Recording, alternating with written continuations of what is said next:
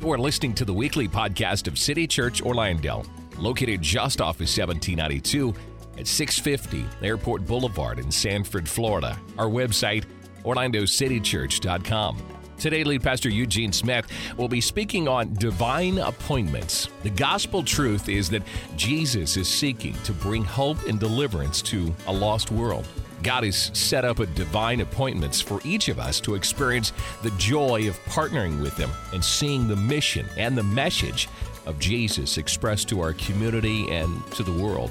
Today, we're going to discover God's part and our role in bringing His love to the city. Our scripture text comes from Luke chapter 19, starting in verse 1. Today's message is entitled Return to Church, Part 2 Divine Appointments you know, we use the word chance, and people say lucky or coincidence, and but that's the way the world thinks. The world thinks chance, luck, coincidence, but we're not people who think like the world. We're people who think like God. And when we begin to think like God, we realize that there are no coincidences, there, are n- there is no luck, and there's no such thing as chance. That's why we don't play the lottery. Oh, come on. looking at me like, what are you talking about? No, I mean, you're not going to win it anyway. Give it up. Save your money. Give it to me. Like, like, oh, what's that guy talking about? But this guy, Ted Williams, really had an encounter. I mean, he had an encounter. His life had a divine appointment. And that's what I'm going to talk to you this morning. I'm going to talk to you about divine appointments. This next Sunday, this next Sunday, this Sunday, great worship, great services, but next Sunday, Everybody's back in school. We're going for God, and we have our vision banquet. A theme this year is a key to the city. A key to the city. When we started this church, my wife and I founded this church almost 11 years ago. Our mission statement was to bring God's love to the city one person at a time. And I believe that God has given us not just a key, but the keys to this community to see the hearts and lives of men, women, boys, and girls opened up in a greater dimension than we've ever known and ever seen. And so next week, next, uh, next Sunday night, we're going to talk about, we're going to review the past and how God brought us here and some of the great things that God did this last year. We're going to take a real honest look at exactly where we're at. We're going to get real honest about what's happening, where we're at today. And then we're going to reload for the future. Because I believe the best is yet to come. Come on, can you give God a great big hand clap this morning for me? The best is yet to come. And you guys heard Keith talk about Heaven's Gates, Hell's Flames. I believe it's one of the keys that God's going to use in this church, in this, to see God do something that only He can do. And we're going to put on a dramatic production. We've never done this. Everyone say, new. We're going to do something brand new for City Church. Now, this production's been out for quite a while, but for City Church, it's going to be brand new. And on that Sunday, that Sunday morning, that Sunday morning, you're going to come. We're going to prepare our hearts, and we're going to pray over you and over the actors and all the people that are going to be in the drama and all the people that are going to be serving. We're going to pray and believe God to do something po- powerful. And then we're going to receive a special offering. Because this costs $4,000. It's a $4,000 production. It's going to cost us at least $4,000 to put this production on. And I'm going to need your help. I'm going to need your help because there are people in this city who need a divine appointment. Everyone say divine appointment. A divine appointment. There are, there are thousands of people. There are thousands of people who need a divine appointment. I'm going to read a story, and we're going to stand. Can I just go ahead and do that right now? Just stand with me as we read our Bibles together. We're going to stand this morning. I want you to turn in your Bibles to Luke chapter 19. And we are going to believe what I believe probably one of the greatest stories in all of the Bible. I believe that this story is probably one of the greatest stories told in the Bible. I believe that with all my heart. Because this story tells us about the ministry, the mission, and the mandate of our Savior, Jesus Christ. This story most clearly spells out for us in practical ways what Jesus came to do on this planet. Luke chapter 19, beginning with verse number 1. And the Bible says Jesus entered Jericho and was passing through. Everyone say, passing through. He wasn't going to camp out in Jericho. Jesus had a mission, and Jesus' mission was to go to the cross. This was three days before Jesus would go to Jerusalem, be tried as a criminal, be beat, battered, and bruised, and then hung upon a cross to die for the sins of the world. Three days before. The final act of Jesus' life. You see his mission so clearly. You see what he has come to do. Then look what happens here.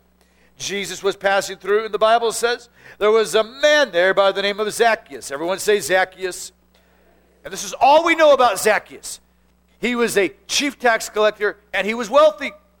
He wanted to see who Jesus was. But being a short man, everyone say short man, he was a short man and could not because of the crowd. So he had to be a pretty short guy because probably, you know, average height for a man in this time was about five foot six, five foot four for an average man. And so there, most of the men here are giants compared to the men in this day. And so he's probably five feet tall. I mean, he's one he's like Danny DeVito size, you know. He's, he's a really short guy. And Jesus, the Bible says he couldn't see. And so he ran ahead and climbed into a, a sycamore tree to see him, since Jesus was coming that way. And when Jesus reached the spot, he looked up and said to him, Zacchaeus, come down immediately. I must stay at your house today. So he came down at once and welcomed him gladly. And all the people saw this and began to mutter. Everyone say mutter. He didn't say putter, he said mutter. You know, but Barbara, I can't believe he did that. I can't believe that. I can't believe the pastor did that. I can't believe Jesus did that. And he began to mutter. He has gone to be the guest of a sinner. But Zacchaeus stood up and said to the Lord, Lord, look, Lord, here and now I give half my possessions to the poor. And if I've cheated anybody out of anything, I will pay back four times the amount. And Jesus said to him, Today salvation has come to this house because this man too is a son of Abraham. You know, the first thing that Abraham did when he experienced the deliverance of God in the book of Genesis? You know what he did? After he got everything back, he got Lot back, he got his family back, he got his possessions back. You know what he did? He gave a tithe to Melchizedek. He was a son of Abraham because he believed in the God of promise, the God who wanted to bless him. This man, too, Zacchaeus, was a son of Abraham. Look at verse number 10. And this is the key verse. This, you ought, if you got a Bible, you ought to underline this. You ought to write this on your verse. Some of you got to want to get a tattoo, get this verse tattooed. Glenn's like, what are you doing? You got to tattoo everything else on you. My goodness, man. Get something real. For the Son of Man came to seek and to save what was lost. Key verse. Key verse, the whole Bible. 66 books, 1,577 pages in my Bible. Key verse right there. That's the central. That's the message. That's the message of hope of our generation.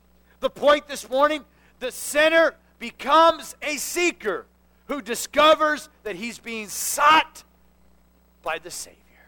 Let's pray. Father, I pray in these next few moments the Holy Spirit will do what only you can do. Bless your people, open their hearts. Use me one more time. Jesus, in these next 28 minutes and 24 seconds, in Jesus' mighty name. Amen. God bless you. You may be seated. Everyone say divine appointments. I'm going to talk at you. I'm going to, I'm going to teach a little bit, and then I'm going to preach a little bit. And you know the difference between teaching and preaching? When I teach, I tell. When I preach, I yell. And so, just hang on. But I want to talk about divine appointments and some divine appointments that I've had in my life, and just kind of help you understand that the God we serve is not a God of chance, but He's a God of divine appointments. You're not here by accident. You thought you chose God, but what happened was God chose you. He loved you so much. He was seeking, Son of Man, seeking to save you. That's how you ended up coming to God. That's exactly how it works for every person on the planet. I'm 19 years of age and my life is messed up. I'm living for myself. I'm selfish. It's all about Eugene. It's all about me, all about my happiness, about my fulfillment, about whatever my feelings, my emotions. It's all about Eugene. I'm living life totally for myself. I'm selfish. And I don't need, I don't know that I need a savior. I don't think I even want a savior. I don't I know I don't want Jesus. I know I don't want him in my life. 19 years of age, living life for myself. And my grandfather, 69 years of age, and he's dying of alcohol poisoning. My grandfather drank his whole life. He was a bad alcoholic. And he loved me. He was one guy in my life, but I, you know, he really did love me. I was, I was his favorite grandson. I was his only grandson, and I mean, every anything I wanted, he'd give me. When I, I needed a car, he'd buy me a car. I mean, anything I wanted, he really, he really did love me. And he really loved me unconditionally. When my parents kicked me out of the house because they couldn't handle me anymore, I went to live with my grandparents. And so my grandfather is, is dying. He's in a hospital room. He's dying. He's in a comatose state. His liver's shut down. His body's filled with fluids. And I go to the hospital, go up to the elevator, walk out of the elevator, and as I get out of the elevator, this nurse, she just turns. I never seen this woman in my life before. She looks at me and she says, You're Joseph Bliley's grandson, aren't you? And I said, Yeah. I'm looking like weird. This is weird, like spooky weird. I'm like, Yeah. She says, I want you to go in and see your grandfather because she goes, if you don't watch out, you're going to end up just like him. Whoa. Truth, exactly what happened. So I go in there, and I'm, I mean, you know, that's I'm 19 years of age, so I'm 47. That's a couple. Of, that's a couple of years ago, right? All right, a couple of years ago, and I'm like, that has never left me. To this day, I remember. I can tell you. I can smell it. I, can, I would know exactly what was happening, what I was doing in my life. I'll never forget. It was a divine appointment. That that never never left me. And so, about three years later, I mean, I really, really was. I wasn't seeking Jesus. I just knew my life needed to change. I was miserable. I'd done everything, tried everything had everything. It was I wasn't fulfilled. I wasn't happy. I was like Julia Roberts, who's over in India doing humba bamba with some, you know, guru guy, still trying to find her happiness. Like you two, I still haven't found it. You know, I still haven't found it now, or whatever their song is. You know, I was still searching, and I encountered Jesus, and my life has totally changed. I'm totally changed. Fast forward a couple of years, I go to Bible college, my second year of Bible college, and I leave school after two years. I got no idea what I'm supposed to do with my life. I got no idea. Laura and I met there. I knew I was supposed to do that, so we got married, and, and uh, we were living in Arizona. And, and I started feeling like I was supposed to go back to school. So I started praying. I knew I wasn't going to go back to Portland. I didn't like it. I didn't want to be there. But my friend got married that summer, and so I went up to be in his wedding. And that, that summer, I went to a man who would become my mentor for these last 25 years. His name was Jack Lohman. Well, his next door neighbor, who becomes my pastor, Pastor Wendell Smith, they were at the house and we're watching a football game. So I was the three of us, just three of us sitting there. We're watching this football game, and Wendell starts talking about what I'm going to do with my life. And so he says, "What are you going to do with your life? Where are you going to go?" And and I'm like, uh, and I couldn't tell him I wasn't going to go back to Portland Bible College. I didn't feel like that's where God wanted me to go. And, and then he just says these words to me. He says, "He goes, well, I'll tell you one place that I wouldn't go." He, he goes, "I wouldn't go to such and such school." I'm like, Whoa. Because what he didn't know was that was the school that my wife and I were getting ready to move from Tucson to that city to go to that school. He had no idea. Another one of those, ooh, ooh, ooh, you know, like spooky moments. Like, oh, wow. That's a divine appointment. Let's say divine appointment. I mean, this somebody I respect. He was, a, man, he was, even at that time, he was a great leader, great pastor. Man, he spoke, you know, to thousands of young people across America. And when he said that, it just something in my heart and knew that I wasn't supposed to go to that school. So I ended up going to Seattle, Washington. I don't even know how I made that turn from over here to Seattle, but City Church. You are sitting in City Church with a group of believers today because I went to Seattle, Washington. It was there that God showed me my destiny. It was there that I encountered God. He showed me what I was to do with my life, and that was to plant churches and to build churches and to raise up people for His glory, for His kingdom, and for His honor for all eternity. Come on, amen? Amen. So, so okay, so divine appointment. That's good. Some of you here today got saved because this church is here. Some of you encountered Jesus, like Zacchaeus, because I did that. And you had no idea that that's how it happened, but that's exactly what happened. Some of you really fell in love with Jesus for the first time. It's 20, you know, so, I, you know, boom, boom. We'll fast forward real quick. Start this church. We're in the inner city of Seattle. And everyone say divine appointment man, I was really struggling with like how to pray for people and did God want to heal people and all that kind of stuff, all the kind of stuff, all the questions. Because what we have is we have what the Bible says, and then we have our earthly experience. And then sometimes those two don't match up real well. And so we, you know, we're trying to figure it all out in our, our minds because we're thinking earthly, we're not thinking heavenly. We're not thinking the way the Bible thinks. We're not thinking the way God thinks. We're just looking at it through the natural prism. And so I was really struggling, and we're in the inner city, and we're starting this church, and I knock on the door. And every Thursday and Friday, one of the things that I did every Thursday and Friday, I did visitation because I had a bus route. I picked up kids on Saturday and Sunday for church. I picked up the homeless. And so my route, I was knocking on doors on my visitation route. And this lady comes to the door and she says, Oh, I'm so glad you're here. She goes, I haven't been able to sleep for three days. She says, She's a foster mom. She brought a child into her home. And this child was born addicted to crack cocaine and to heroin. And she hadn't been able to sleep for three days, and she was like completely beyond herself.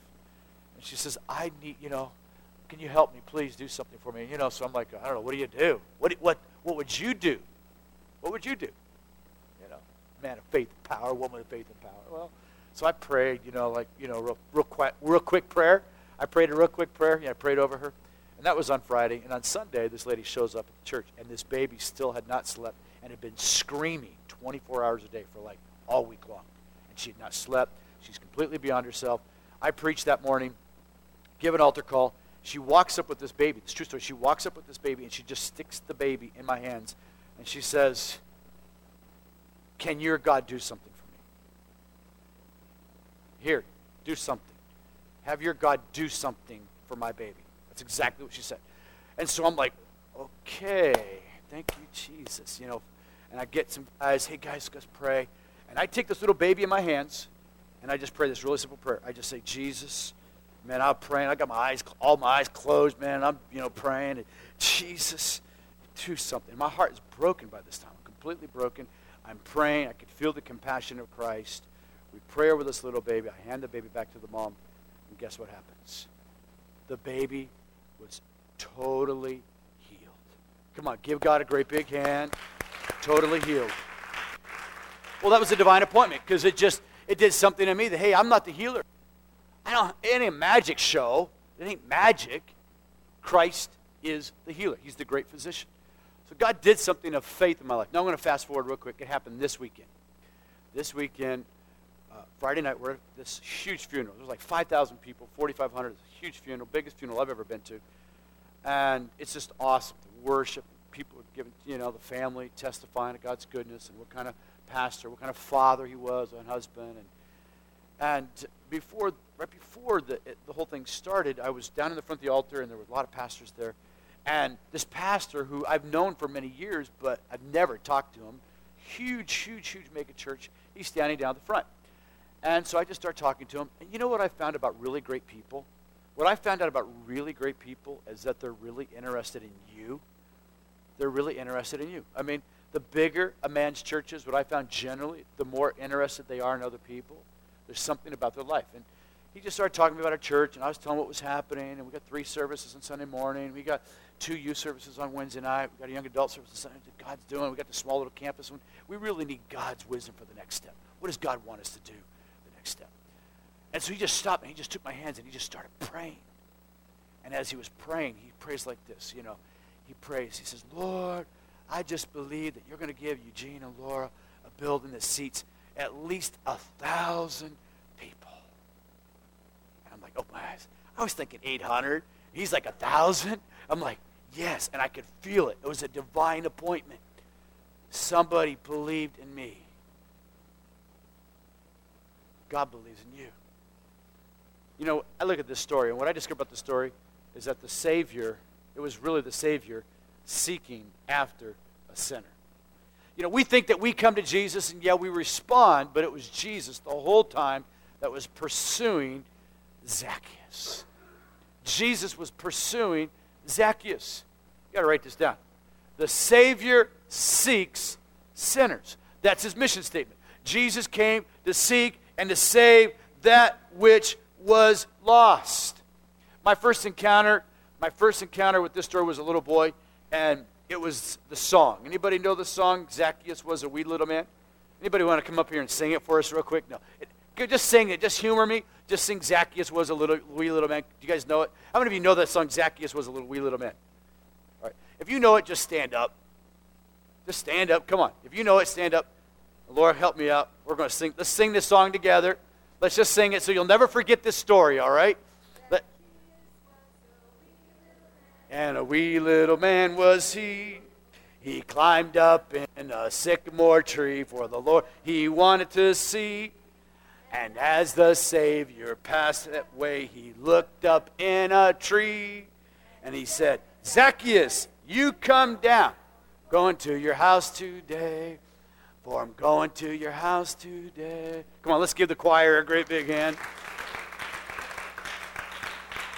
Jesus, Jesus pursues a scoundrel, a snake in the grass, a schmuck. I mean, that's what this guy is. And in the Jewish culture, this guy was a schmuck. And he was a short schmuck at that. Really short. And Jesus went after him. Jesus sought the sinner because he loved people. He was passionate about them. Man was a tax collector. and all the bad things you can read all the history about it, but the fact is Jesus said that this man's life was ruined and destroyed. That's what Luke 19:10 says. Luke 19:10 says that Jesus came to seek and to save the lost. The word lost in the Greek means to be ruined. It means to be destroyed. It means to be wrecked.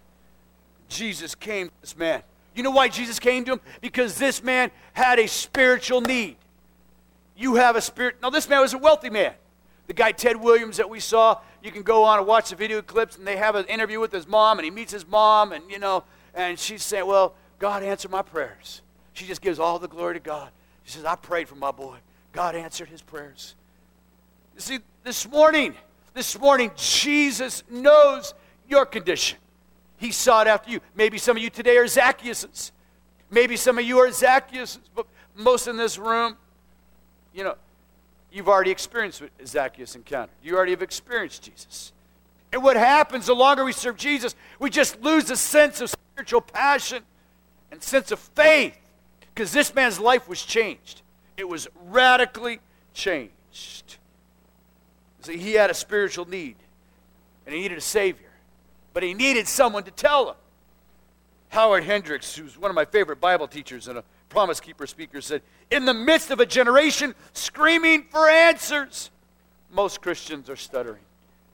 Bill Bright, whose organization Campus Crusade did studies all across Christendom around the world, found that only 2%, only 2%, less than 98% of believers actually share their faith with someone outside of faith.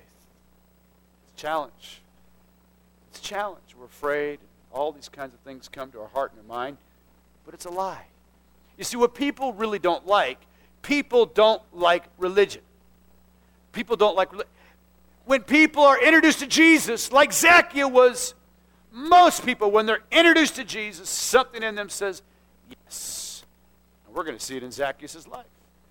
I mean, Zacchaeus was sought by the Savior. The second thing that I want you to see is that Zacchaeus experienced that Jesus cared for him. Jesus cared for him. Look at verse number five. The Bible says, when Jesus reached the spot, he looked up and said to him, Zacchaeus, this exact spot, the exact spot where he was at, Jesus was at. Divine appointment. Everyone say divine appointment. He had a divine appointment with Jesus. This is the really cool thing. Jesus called him by name. Jesus called him by name. Zacchaeus. You know the name Zacchaeus means pure? Zacchaeus names me pure, and he was anything but pure. One of my favorite passages in all the Bible is Isaiah chapter 43, verse 1. And Isaiah 43 1 says it like this Now the Lord says, Who created you, O Eugene, and he formed you, O Smith House. Fear not, for I have redeemed you. I've called you by, by name. You are mine. You know what? You don't need a name tag with God. He didn't forget your name. You know one of the first things they teach you in sales? The first thing they teach you in sales or any kind of customer service is to ask for the person's name and then you're supposed to use their name throughout the conversation. You know why? Because when people use your name in a conversation, it makes you feel what? Special. Because you're special. And when you use a person's name, it makes them feel special. And if you think about it, think about somebody that you respect.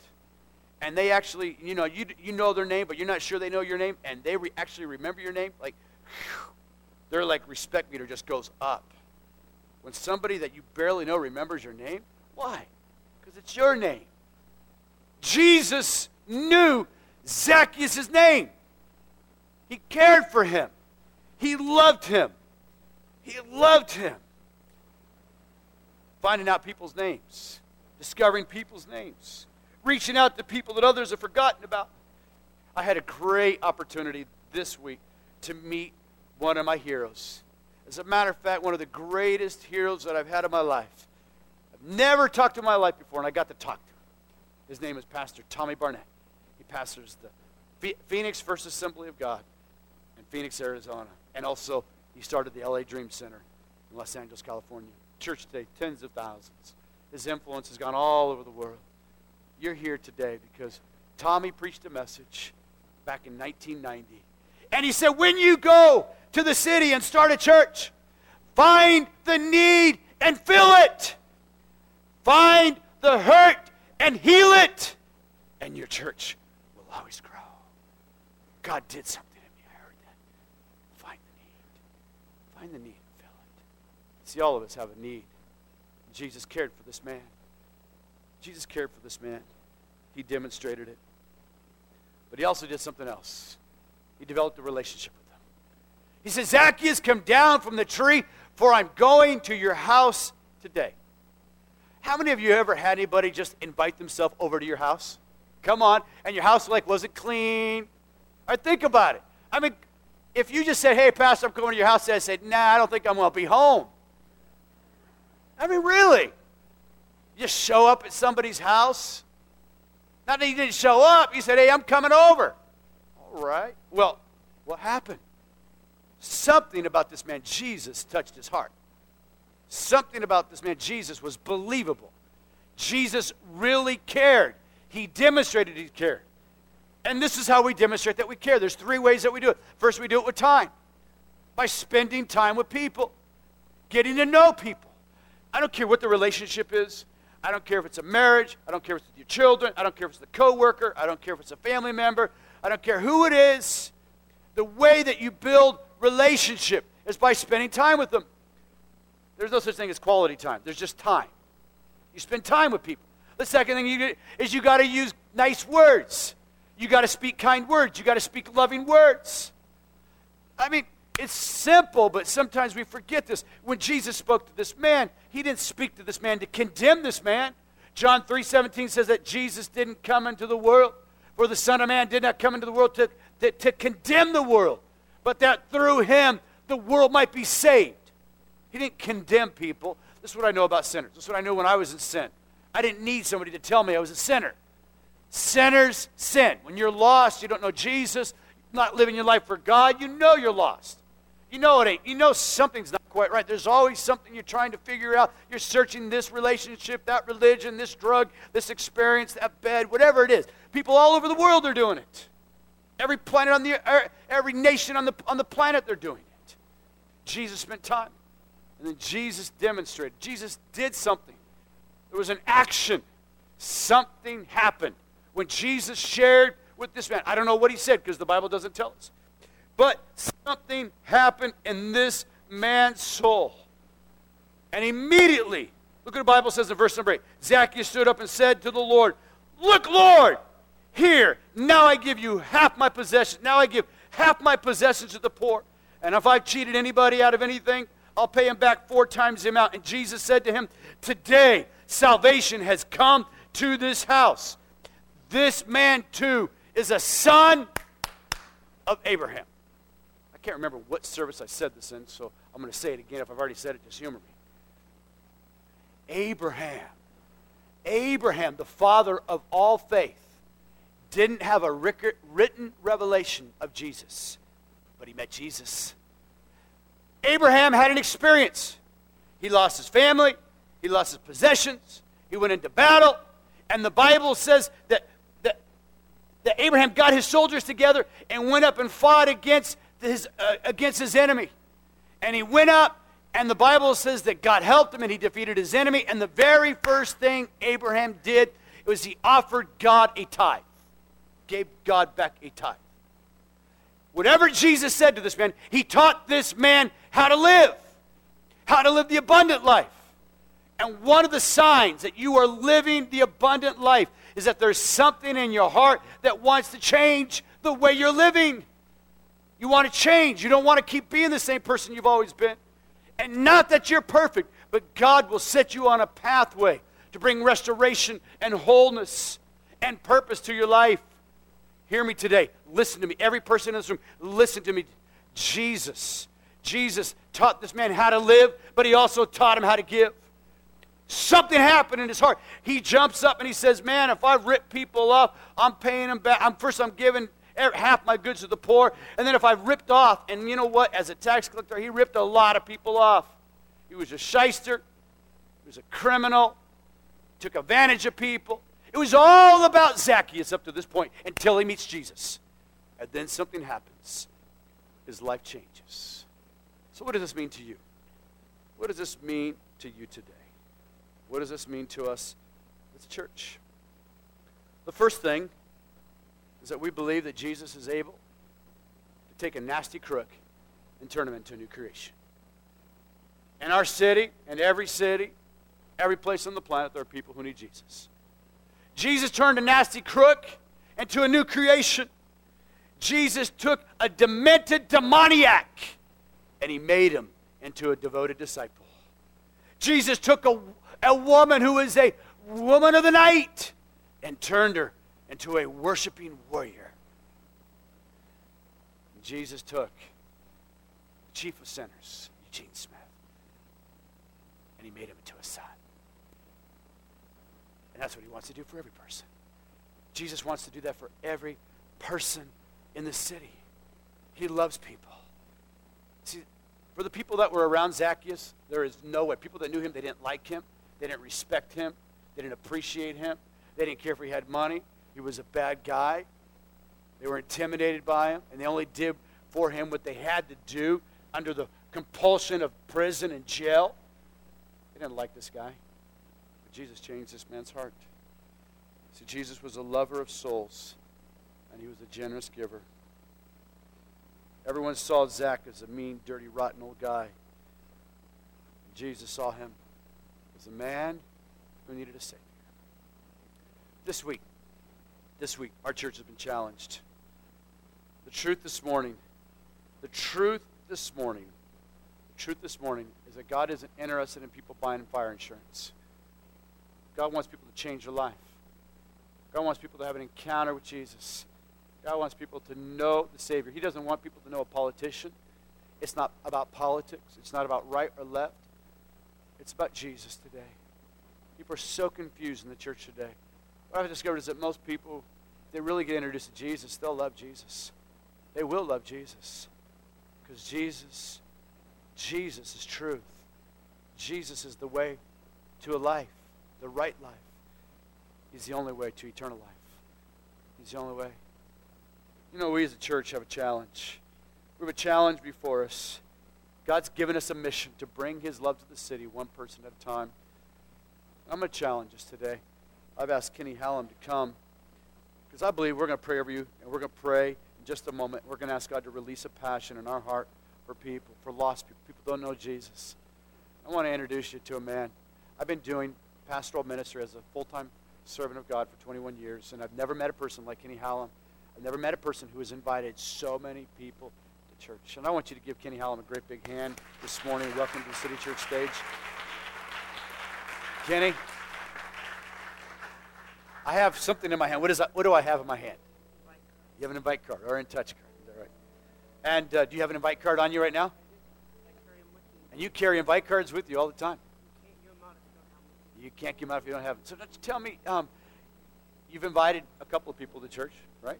Couple, several people, lots of people. All right, Dave, thanks. Why don't you hold that? You've invited lots of people to church, right? Yes. And has anybody, you invited them to church, has anybody like punched you in the face? No. Has anybody ever kicked you on the knee? No. Anybody ever cursed at you? No.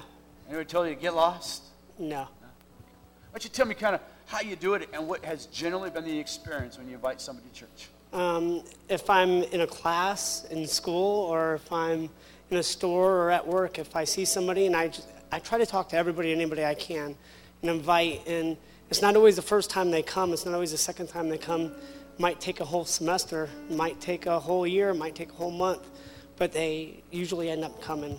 I, would say nine out of ten people I've invited have nine shown up. Nine out. of ten people have come at least to one service. Have at least come to one service, wow. whether they stay or not. That's what happens when they come here. You know, it's it's. I can invite, but it takes us to love them. It, it takes us to to make them feel welcome Shut and to get there. them connected. That's good. So good. You know, Kenny, I, not, you know, we, we boast, Jesus says, our boast is, is within the sphere of influence that God has given us. And God's given you a sphere of influence. And I know you've been at school, invited people. I know you're at the grocery store. I heard somebody said that you were over at CiCi's Pizza and you invited every single person in CiCi's Pizza to church. They couldn't believe it. This is the real deal right here, man. And it really, and it really wasn't that hard, was it? No, it's It not. really wasn't that hard. Just invite. All you have to do is ask. Just Yeah. ask. You just have to ask. You know, in the Bible, there was a tree that lifted Zacchaeus up so that he could see Jesus. There was a tree. The Bible says that you are trees of righteousness. And at City Church, God has given us a mandate to be trees and lift people up so that they can see Jesus. We can't save them, we can't heal them, we can't make them come to church, but we can invite them to church. Some of you are in this church today because of Kenny's. Kenny invited you. Some of you are here today because one man, he just believed because his life's been changed. Kenny has a testimony of God's grace and love. But as a church, there's a couple things that's going to happen right now. First thing, I'm going to ask you right now. I'm going to ask you right now to pray that God would give you a divine appointment this week. This week. Just, it ain't complicated. I mean, you're at a restaurant, you just, hey, you know, our church is having this really awesome drama production. I'd love to have you come. It's really cool. Sunday night, Monday night, Tuesday night, Wednesday night, 7 o'clock. You can come, it'd be awesome. I mean, it's really, but you got to ask God. You know, one of the prayers that Jesus answers every single time, if you get up in the morning and say, Jesus, help me to open my mouth to say that God loves you to someone, every single time you pray that prayer, it's answered. I've never had a time in my life where I prayed that prayer in the morning and asked God to use me to be a divine appointment, that God didn't give me an opportunity. It happens every time. Every time. It's 100%. You want, how many of you want your prayers answered 100%? Oh, come on. You want 100% answer prayer? Well, you pray that prayer. It'll get answered every time. Every time. We're going to invite. We're going to invite people to come to Jesus. We're going to be the trees. We're going to lift them up. We're going to pray. The second thing that I'm going to ask you to do in two weeks Sunday morning, we're going to bring all the workers. We're going to pray. We've been handing out cards for the next two weeks. And we're going to pray over every person in the production, in the drama. We're going to believe. I don't know. We can only see, you know, we cram 200 in here, 180 legally. You know, we'll get, we ain't going to say how many we put in here, a couple, you know, sometimes, but, but every seat's going to be full because God's going to use you to be a divine appointment in someone's life. And there's nothing like being used by God.